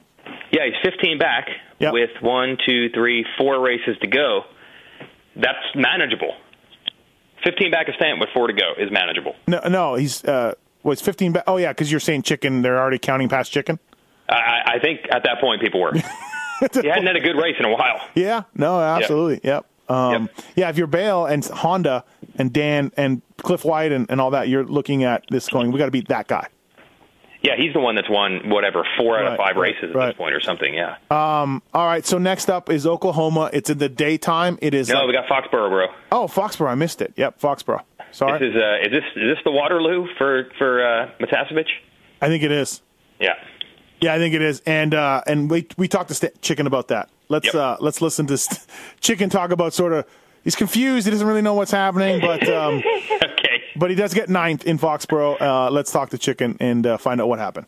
But the, the Foxborough one, I don't know what the hell happened. I just showed up, and uh, it was like I couldn't ride a motorcycle. Sort of like Damon on the last uh, mm. in ninety-one or whatever at L A, you know? It's just, I couldn't, I don't know. I came in from practice. My dad's like, well, what's going on? And I'm like, I'm trying, and everybody's passing me. you know, okay. I don't know. Right. So not a great uh, description, Weigandt, of that, but no, but no, you know, no, no idea. He just he's trying. It wasn't wasn't going well. Yeah, just just wasn't happening. Uh, Bayle wins. Wardy second. LaRocco third. Stanton fourth. Larry Ward fifth. Yeah, so Stanton gets fourth, Matiasevich gets fifth. So again, Stanton by fourth, another fourth, basically gets the points lead down to almost nothing. I think he, he's only down one or two at this point, but only by getting fourth. It's just it's a different era with, with, with how deep the results were. Yep. So yep. I believe he has a one-point lead or one-point uh, deficit. One point back going into Oklahoma. Right. Is what but it was. Yep. Honestly, at this point, it's like, but it's Bayle you got to worry about. He just freaking won again. He's won... Again, five out of seven or something. And he's come from missing the second and third rounds to being within sight of these guys. So to me, at this point, I'm like, what the hell are they going to do with this guy? No way they can beat him. He's unbeatable. He's, he's a machine. He cannot be beaten. He's the Terminator. He's French Terminator. Yeah. Uh, Oklahoma City, the next round, hard pack, basically a supercross on cement, and it's in the daytime. It's like one hundred degrees. And Guy Cooper crashes again. Trying to win yeah. in, in front of the home fans. And and Danny Stevenson also breaks his wrist and, and told us he was never, ever the same after this race. Yeah, now he voluntarily was trying some two fifty races on the opposite coast, right? No, this was in one twenty-fives. This was the, this was an east-west round. Oh, he hurt himself in the one twenty-five class. He Yeah, he was, oh. he was uh, he either took the lead from Emig or he was right behind Emig, ready to make the lead, pass for the lead, and he absolutely ate shit in the, tri- in the triple, so... Um, yeah, if I remember, he hurt the navicular, which, as R J would say, they didn't quite know back then yeah. how to handle that injury, and those guys all screwed themselves by trying to ride. Yep. Um, um, but, like I said, J M B is coming on strong. Stanton is merely getting fourths and fifths. They're just whittling and withering right in front of the Frenchman. He's coming. And to me, this is an all-time ride. Stanton is like, we got three rounds to go. Yeah. I got to make this shit happen. Kinda, right? And uh, yeah. and uh, I asked them about that. Uh, I, you know, I always loved that. People, if you, you said Oklahoma now, people are like Oklahoma, but that place was that place was always good. It, you, you always knew Cooper was going to be a flash there, but uh, um, it it it didn't ever fit my style. It was always as hard as a road, as like asphalt. But you know, that one was in the middle of the day. It was hot, nasty.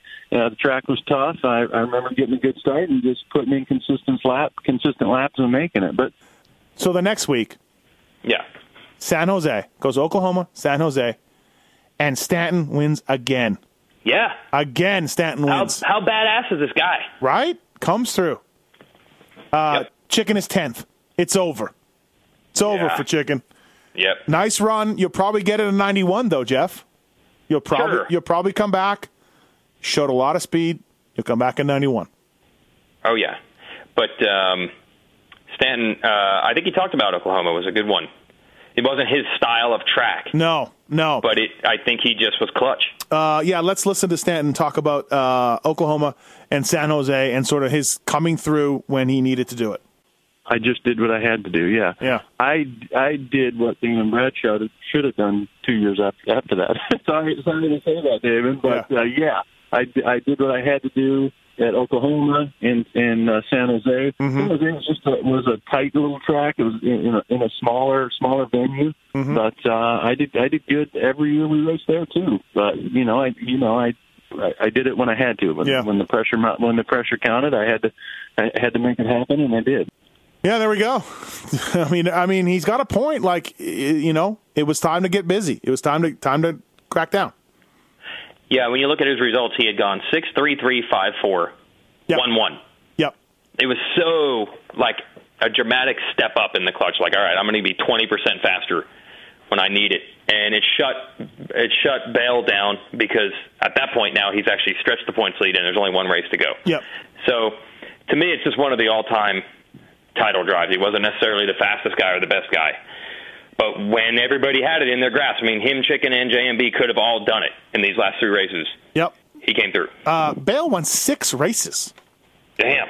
Six races in ninety. And was was a peristyle kamikaze pass from seven. Yes. In, in L A, the, the the final round. Yes. Because the season, we just hadn't had enough random, you won't believe who won this one, drop-ins yet. We hadn't had enough. Who shows up at the finale again? Yeah, Bradshaw's back. Bradshaw's just back for the fourth time. Not not very good with the consistency part. Yeah, no. Actually, Bayle won five. Sorry, I miscounted. Bayle okay. won five races. Could have been sixth. And, yeah, Bradshaw comes back in, and uh, he takes the the peristyle up, or takes Bayle up the peristyle, and there's no room on the inside, and Bradshaw just rides it in there, and Stan- and Bayle is pissed. Bayle is pissed at this, by the way. Yeah. So, yes. Um, but, yeah, I mean, it's just uh, – but Stanton went into the final round. I have it here uh, – fourteen points up uh, after San Jose on Chicken, and I forget what he was up on uh, on Bayle. I should have had that actually handy, but um, but basically, Stanton, it wasn't any. It wasn't enough for it to be really no. threatening. I think um, he needed you know seventh or something. Stanton wins the title, his second in a row by seven points, but he only gets a sixth in uh, L A because he knows that's all he kind of has to do. While Bradshaw wins, as we said, and Bayle gets second. Um, So, you know, basically uh, twenty-two to – he makes up – Bayle makes up like six or seven points. So it was, you know, fourteen going in. It was fourteen yeah. going into Coliseum, I, I imagine, on Bayle, not on Chicken. Yeah, so he was uh, – again, those that uh, Oklahoma and San Jose helped him yeah. get that because it was perilous for a little while. And the season ends just the way it started. So it ends with – it begins with Bradshaw and this whole shot of death yep. around the outside. That's the very first moment of the season. And the final moment of the season is Bradshaw, after he slams his way past J M B. There's like this whoop or roller section leading to the finish. Yeah. And he's got it. Bayle's a couple bike lengths back. Bradshaw's going to win. And then he wads it up with like ten feet to go. He, his both feet come off. He's dragging beside his bike up the finish. And this is this is right after parking Bayle up top of the peristyle. And he comes across the finish line. And I remember my dad saying, was so out of control he could barely even show off. Could barely even do a move over the finish line. No. Which back in those days, he could not. No. Yeah, he goes over the finish like holding on with his fingers, basically, and wins wins the final race of the year. Just a fitting ending. Yep. Yeah, no, season. Right? Absolutely. Uh, so the points are Stanton three twenty-nine, Bayle three twenty-two, Chicken three oh eight, Bradshaw gets eighth in the standings, and I don't know. He, it seemed like he won every single race he showed up at, but, but you know, uh, Bradshaw was finished eighth in the series, and, and you know, R J was never the same. O'Mara got eleventh. Wardy got fifth, but really, I think he won maybe one or two more Supercrosses the rest of his career. He hung it up a couple years later, you know. So this was a this was a real turning point in Supercross. It was this collision of eras to me that made it so interesting. You still have Ward, Johnson, um, uh, O'Mara in there. Um, you had all these rookies. I think we counted six of them moving up, and they were real factors. Like, they weren't just maybe they'll be a factor, but these dudes were winning races or coming close. And then you had this whole international thing that Bayle literally one hundred percent single-handedly started. I mean, yeah. I would say if you could have done a quiz of the industry and fans from like nineteen eighty-nine to two years later of like, can a guy outside the United States succeed over here? It would have gone from zero percent chance yes to one hundred percent chance, because by the next year, Bayle was the champ. Yeah. Bayle won eight races in ninety-one. Yeah. To, to, yeah. And I think he was podium in like all but one race. It was, yeah, it yeah. was, yep. it was pretty amazing. He just, so all these guys, and eventually it went too far the other direction, right, where they were like just picking French dudes no matter who you were. If you're French, oh, you're factory ride. Yeah, yeah, pretty much, right?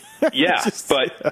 all of that, I mean, their eyes were opened because of Bayle, and that all happened in ninety. I mean, he went from the guy that a year ago was just remembered for crashing out of the first race and doing nothing yep. to winning five races of eighteen and almost winning the title despite miss- missing two rounds. So you combine that thing with the kids thing and the veterans thing, it's a pretty amazing season. Yeah, absolutely. Uh, I agree. It, it really was. And uh, on YouTube, check out Throttle for the Gold, the documentary. At some point, they say Bradshaw with his trademark out-of-control style. That's his trademark style. I'm out of control. Is that even a style? That's not a style. You, you style is out of control. You can't have that as a style, you know? No. Um, so. When when when somebody hits somebody these days and everybody freaks out and some guy says, like, you don't even know how bad it used to be. I know it's always referencing Bob Hanna because he gets referenced for anything good in the past ever. Yeah. But the real era of rough riding, the peak pinnacle of block passes, is this era right here. Yeah. Yeah. Yeah. This is the most aggressive Supercross riding ever was. It was. It was pretty gnarly, for sure. I mean, just Chicken and Bradshaw alone, but uh, there was there were some incidents. And you know what helps? You go back and watch this stuff. I, this is going to make all the, the two-stroke lovers just cringe when I say this, but these bikes are so much slower. Mm-hmm. You can do this stuff. I mean, you can stand dudes up in corners and ram guys because you're only going probably twelve miles an hour when you do it. Yep. Yeah, you, you have trouble jumping obstacles if you if you don't make a corner ride or if you get stood up, and then and that allows you to get passed by three dudes who can do it. And yeah, it's just yeah, it's it's one of those things. I, I think it's a lot scarier to to ram each other at forty miles an hour. These guys, it's like that Seattle race where Ward and uh, Larry, that's Larry Ward. And and Chicken are ramming each other. Yep. I, I swear it was a walking pace. Uh, they were at a walking pace without ramming into each other. They kind of were. Walking yeah. the track. A yeah. photographer probably was going was moving faster than right, them. Right. And Tishner so, can't catch him. And Tishner can't catch him. Right. Still can't. it, it just it doesn't make sense. He's like five seconds back the whole time. Yeah. No, I mean you can hear talking to Stanton and, and Bradshaw about that era, and and Wardy about the kids and everything else. Um, that these this was sort of the, the start of it, of it, you know what I mean? I thought you had Stanton, um, don't you have a clip of Stanton talking about, like, Bradshaw was actually cool to him, but not anybody else? Well, actually, Weege and I got the clips mixed up. We played this clip about Stanton talking about the kids way earlier in the show. But here's a clip where I asked Jeff about racing in the nineties and how competitive it was and how different it was from, say, nineteen ninety-three until really till probably now. Um, let's listen to Jeff now. People look back and say, oh, the nineties were great because there were seven different winners. And mm-hmm. there, really there was back back in the day. I don't know, you can tell me how many race winners there were that year, but there had to be close to six or seven. You can't substitute that, that, that early nineties, middle nineties for uh, uh, before Jeremy took over for, yeah. for actual actual racing and, and, and fans fans having a great show. You know, anybody, like I said, anybody that would go and watch nineteen ninety Atlanta and sit and watch that twenty-lapper and watch a twenty-lapper now, they'd be like, holy crap, what a difference. All right, there, yeah, there it is. And and and Damon, I didn't run the clip. Uh, I didn't clip it because Bradshaw, it was a, almost word for word. Bradshaw said the same thing about Jeff and talking about riding, rough and everything else. So um, yeah, strange. They would have these epic battles, but they wouldn't touch each other. But if yeah. Bradshaw was in five feet of anybody else, was, they were going down. It was go time, right? Yeah, I don't know. I don't know. It was, I guess, some sort of respect thing. And, remember when you did a J M B pod years ago? You asked J M B what he thought of Bradshaw? Yep. Yeah, he uh, he. I said, what did you think of those guys and everything else? And, and he said, uh, Jeff was fine. Uh, I do not like Damon Bradshaw. That was basically what Bayle. I should have clipped that. I do not like Damon Bradshaw. I do not like Damon Bradshaw. So yeah, it uh, it was funny back then how, how it was. But yeah, I mean this this was the start of. I I, I think you're off a little bit, Weege, in saying that this was the gnarliest block passing year. This was the start of something that escalated, I think, and it might have ended up with Emig kicking LaRocco in the ribs. Well, yeah, I'm just saying this is the peak of the. The, the the era of, yeah. Hey, if the eighties were known as the era where the guys did triathlons after the races. Ah, uh, yeah, okay, I see what you mean. You know what right. I mean? Yeah, and yeah. if the two thousands where the guys had so much money they were flying private jets. Like, this is just the era of dudes block passing each other hard. Yeah, yeah, it's all starting here, for sure. Yep. Yeah, and, and, yeah. And you're right about that. So. Um, what's crazy to me is um, when you see these guys at moments, like R J was coming on and then he gets hurt. So I'm like, okay, ninety-one, he'll be back, and then he'll start winning again. And you know that Chicken was going to be awesome, and you knew that Bradshaw was going to be awesome, and you knew that Bayle was going to be awesome. And you're like, this is – the roadmap is laid out, especially because these guys are so young, a lot of them. Mm-hmm. It's just mind-boggling to me that three years later, yeah. a dude who wasn't even part of this just just killed everybody, and then yep. that was it. They were all locked out. Like, none of you guys are going to win titles or races ever. Ever. I'm going to win all of them. No, I know. One of the biggest what-ifs is what if Bayle hadn't left after ninety-two. In ninety-two, he didn't had one foot out the door, was still winning some races, wasn't as uh, competitive as, as he had been. But what if he was still into it? He could have. I mean, he still could have won the title in ninety-two. He was in the, oh, yeah. the whole way Absolutely. Without even really trying. Yep. And literally, Bayle left to go road racing, yep. and they're like, well, we got this McGrath guy, so we'll give him that ride. He's taking Bale's place. And how much of Bradshaw's crappy ninety-three was due yeah. to um, burnout, and how much of it was him riding as well as ever, but just Jeremy that much better? We'll never know. You know, Bradshaw said he didn't care that much. His results weren't there. Yep. But what if his path to the to a win was easier? Yes. We'll never I, know. Yeah. It's it's just amazing how McGrath had no momentum. There was no re- like no reason for this to happen. He was just that superior where he just made it happen. You know, I don't think anyone was going into ninety-three thinking, what are they? How are they going to stop this kid? Yep. Maybe he did, but it wasn't inevitable. He just yeah. made it happen anyway. No, ninety-three, much like ninety was supposed to be R J and Wardy, ninety-three we were going to see Stanton and Bradshaw again. Yeah, if you watch the ninety-three opener, um, I think Bradshaw gets like second and yeah. or whatever. They kind of struggle, yeah. Stanton and Bradshaw. And on the T V show, they literally say, but they don't really care who wins the race because they just know the title is going to be between each other, so they just need to beat each other. Right. There are no factors. Yeah. There's no one else that will even be. Yeah. And then uh, Jeremy wins round three, I think it is, and it's over. Yeah, pretty much doesn't stop for ten years. um, it just, I mean, when you lived this ninety season, I mean, I read these stories over and over. I watched these races over and over. Like, these guys were so built up as these are the ultimate. It just it didn't seem possible. No. that It it didn't seem possible that Matiasevich would never win another race. Nope. Didn't seem possible. Nope. I agree. Yeah. Yeah, no, absolutely. Yep. Um What is he, what a year. What a season. Well, um, yep. hope you, hope everybody enjoyed this Fly Racing RacerX podcast presented by Alpine Star Protects. Thanks to Wardy and Chicken and Stanton and Bradshaw for doing this. Yeah. You know, I, I feel like I bug those guys a lot, and uh, I appreciate them giving me a little bit of time. And also, thanks to me for really clipping this thing and putting this thing together and building it, because it was a lot of work. Well, once again, you tell a young Steve Mathis in nineteen ninety that someday you'll just be able to call these guys whenever. Yeah, yeah. Just ring them up. Yep. Ask them, you got a question? Just ring them up. Mm-hmm. Yeah, no problem. Bradshaw even apologized to me for not getting back sooner.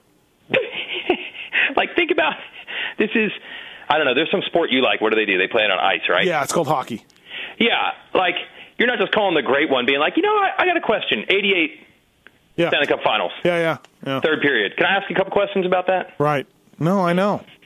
That's what this is. Although I have talked to some of those guys with my Pulp Hockey podcast. I have talked to guys that, I mean, not Gretzky, but guys that I'm like, holy crap, I can't believe I'm talking to you. So yeah, but right now I think it's under the guise of, this is a dude that does a podcast. Yeah. Like, yeah, yeah. At this point, you it's like the old speed dial term. Yeah. Like, you can call six time at any time. Oh, yeah, absolutely. You should have heard six time in that conversation after I stopped recording, talking about current riders. Oh, God. It was great. Um, oh. But... Oh. Uh, It was, it was a good talk. It was a great. It was a great year. ninety was a great yeah. year. Uh, good looking bikes, good looking gear, and R J and Wardy and Osho, the last gasps of the great mm-hmm. eighty Warriors, eight nineteen eighties Warriors. You know, mm-hmm. Mm-hmm. and uh, man, yeah, that was good. So yep, watch the videos, folks. Watch yep. Throttle for the Gold on YouTube. Watch the races. It's fantastic. Uh, watch Atlanta ninety. Just watch Atlanta ninety. You owe it to yourself, yeah, people. Absolutely. And poor Guy Cooper. Yep, no guy. wins ever. No, oh, Chicken and Chicken made sure I finished him off in uh, San Jose, ninety-two, ninety-one When did Chicken? Oh, I think it was ninety-one. Yeah, yeah. Chicken made sure that Cooper's wasn't got it right. Yeah, he's got it in the bag. Mm-hmm. And Chicken just takes him out in the last lap. And Duboc and Duboc wins. Doug Duboc wins. Oh, yeah, God. Yeah. It's funny, these things popping up when you look through these random results. I see uh, East Rutherford and Foxborough. nineteen ninety some rando privateer, John Dowd, gets seventeenth and eighteenth. His first two Supercross races ever. Never one twenty-fives. Nah. Yeah. Nah. I'm just gonna jump in two fifties. Some yeah. some random Southwick local. It's weird how these guys pop in and out yeah. throughout this time. Yeah. And yeah. absolutely. And by the way, sneaky Sneaky Anaheim one ninety main event rider, Jason Upshaw. Oh, yeah. He yeah. got in, right? Was he L C Q guy? Yeah, I think so. Number fifty-three, so. Privateer guy. Like, like kind of like, remember Tapia made Anaheim one main a couple years ago. Upshaw, I thought Upshaw made a couple, though. No, he, he did. Was, no, yeah. he did. He had a good, but he was a sneaky good, like, total privateer that year. Jason Upshaw, yeah. nineteenth in Vegas, yeah. A lot of that, a lot of that. Yep.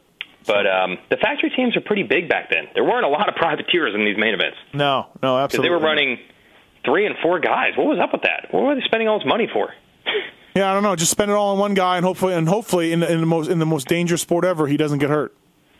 Yeah, yeah, yeah. And then we go scrambling for replacements. Right. Um, yeah, Team Honda had Kiedrowski, Stanton, J M B, and R J. Yep. What, what the hell? Right. What yeah. is up with that? I don't know. Uh, glory days. And R J, uh, and Chicken, Wardy, Osho, and then Ron Lachine, according to, to Chicken, was also well, on the team. Chicken is wrong because they obviously weren't racing with him that year. Yeah. But I think Lachine just, like, Lachine probably would have been on the team if he wasn't hurt, right? They didn't. Yeah. yeah. None of those guys were replacing him. No, I, th- well, I think that, no, Osho. I think they got Osho over because of Ronnie. Oh, they wouldn't have signed Osho if they no, still had I don't Ronnie? No, be- I don't believe so. Oh, okay. I don't All believe right. so. So, um, Yep. All right, and then, and then Wardy would have been stuck with Ronnie and Chicken. Oh, God. Oh, God. Uh, thank God he had. We did hear that it was Wardy that was going to bat to get O'Mara on the team, and I think we yeah. now know why. Yeah, exactly. um, all right, everybody. Well, thanks for listening. Really enjoyed this walk down memory lane. And thank you, Weech. Thanks for the time, um, and uh, thank you, everybody. All right.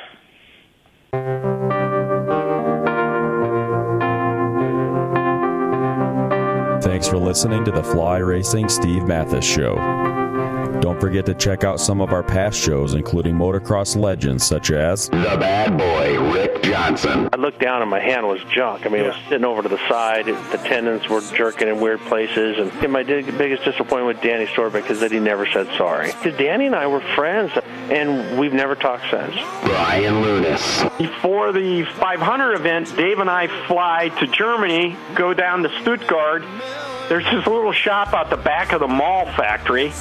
We get our cylinders, take them back, and, you know, off we go. And, you know, we ran Nicosil cylinders as a factory part for a handful of years before anybody ever saw it in production. Dave Arnold. And, and McGill was all, you know how he did the big pancake thing? Right, and right. and he's got the thing, he's completely laying on the gas tank trying to miss his tree. I mean, he would have gone even harder, jumped farther if that tree hadn't have been, you know, yeah. if, if it hadn't have been there. The Hurricane, Bob Hanna. I love the guy. I don't dislike. I think he's the greatest competitor this sport ever had. That absolutely one hundred percent in my mind. I firmly believe that statement I said about these modern-day guys in Switzerland or Holland or Belgium on forty-five minutes on the same bike. You're not beating Roger. Are you crazy? Right. They're not doing it. If they think they're so much better nowadays than they were in those days, they're fools. They're different bikes, different times. The beast from the east, Damon Bradshaw. It got to the point where I didn't want to leave home. And once I got to the race, I wasn't into it. If I wasn't going to give one hundred percent, I'm not going to take their money. The working class hero, Doug Henry. It was definitely an emotional moment for me, just thinking to myself, that's it, you know, and it's, it's amazing the stuff that goes through your head in a short amount of time of the things that, you know, that I was going to miss. The daughter, Ron Lachine. Until you really open your ears and you want to listen to what they're saying, it's like beating a dead horse, you know, and I know from personal experience, did anybody ever sit me down? Of course they did. Everybody did. Pro Circuits, Mitch Payton. There's two ways to make the money. One is you can sign for money, or two, you can earn the money. I'm a high believer in earning the money. I think they ride better when they earn the money. Seven-time Jeremy McGrath. I was so mad, like so disappointed and so frustrated that I pulled the pit and I left. Every point counts. I could kick myself to this day for not just riding around in tents. It's been no problem. My my ego got in the way, you know? The O Show, Johnny O'Mara. Stuff that you could, you'd sit there if you didn't even want to ride it, you just wanted to just look at it all day. I mean, I got a chance to test all that. I like that era I was in. I really do. Search Pulp M X in the iTunes store to enjoy these and over eight hundred great motocross podcasts.